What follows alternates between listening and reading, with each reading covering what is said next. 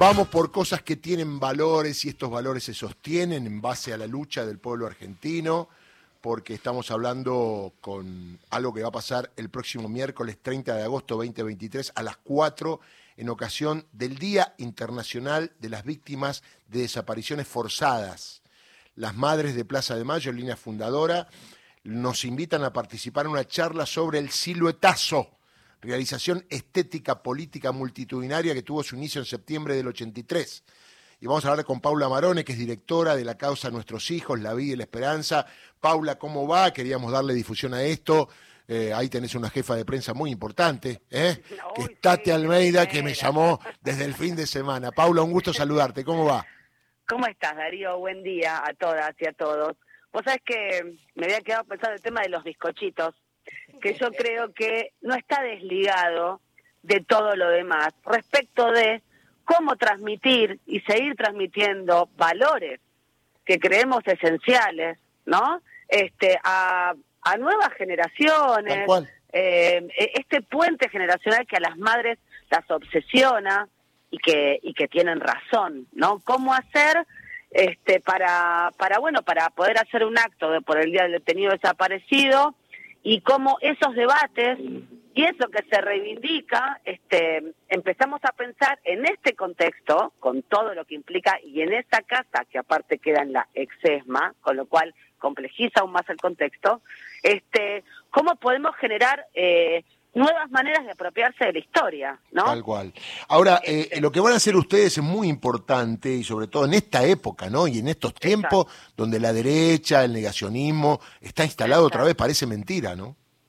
Sí, la verdad que sí, y es, es una muestra en realidad de cómo la lucha es permanente y, se y se actualiza de forma, los argumentos se deben actualizar en forma permanente y los debates se dan eh, a, nuevos desafíos en forma permanente, digamos. Hay muchos ejemplos eh, y estamos en una etapa de transición donde hay que, eh, es todo un desafío sostener lo conseguido hasta el momento y, profundizarlo, pero en este momento más que profundizarlo estoy pensando en cómo sostener ¿no?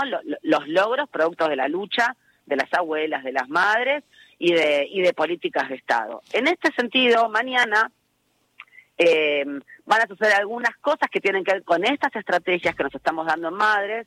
Eh, por un lado está efectivamente a las 4 de la tarde un acto donde eh, hay una muestra fotográfica sobre eh, esta experiencia de arte y política que comenzó por allá en el 1982 que fue el siluetazo, ¿no? Donde van a participar este, chicos y chicas de, de un colegio terciario de cerámica de Avellaneda, eh, que, ese, debate nos va a parecer sumamente interesante, donde como eh, eh, el arte también es un transmisor de, la política, ¿no? Y cómo en los peores momentos de la historia argentina, donde la desesperación de las madres por saber dónde estaban sus hijos y sus hijas que no sabían la, la, el terror y, la atrocidad, ¿no? Bueno, en el 82 todavía ellas los buscaban con vida, ¿no? Aparición con vida. El siluetazo fue una estrategia ¿no? De cómo nombrar lo innombrable, de cómo mostrar lo inmostrable, que era la figura detenido desaparecido. Bueno. Es fuerte eso, ¿eh? Es muy fuerte. Como símbolo. los chicos y las chicas pueden apropiarse de esas maneras, ¿no? Eh, no, por supuesto, en la literalidad. Los contextos son distintos, pero los desafíos capaz no difieren tanto este, respecto a un modelo económico, cultural y político que está en juego. Entonces, bueno, cómo el pasado y el presente ir articulándolo entre generaciones. Ese es el trabajo que nos estamos dando en la Casa de Madres. Eh, y también con proyectos muy poderosos que estamos gestando con el Ministerio de Educación, donde también quiero darte esta, esta noticia de que prontamente se va a inaugurar este, con el Ministerio en la Casa de Madres eh, la historia sobre las madres de Plaza de Mayo. Ah, no va a haber una muestra y que va a estar destinada a jóvenes, a chicas y chicos, principalmente de secundarios, este, para otra vez este ejercicio, ¿no? De quiénes fueron las madres, por qué luchaban las madres, y bueno, y aparte en la ESMA, que no es poco, y aparte en este contexto, que no es poco, y que no sabemos es incierto, ¿no? Como estaremos en, fin de año. Pero ya, que nombraste los chicos, viste que eh, tiene buena prensa a través de los medios decir, bueno, los jóvenes eh, están imbuidos por mi ley. Yo conozco un montón de jóvenes que no, ¿eh? o sea, eh, te instalan eso y hay un montón de jóvenes que luchan por otra historia, que militan, que quieren los cambios de la humanidad en otro aspecto, no como quiere mi ley. Y me parece que esto es como hacerle prensa a algo que está bien, hay jóvenes, pero también hay jóvenes del otro lado que votan otra cosa, ¿no?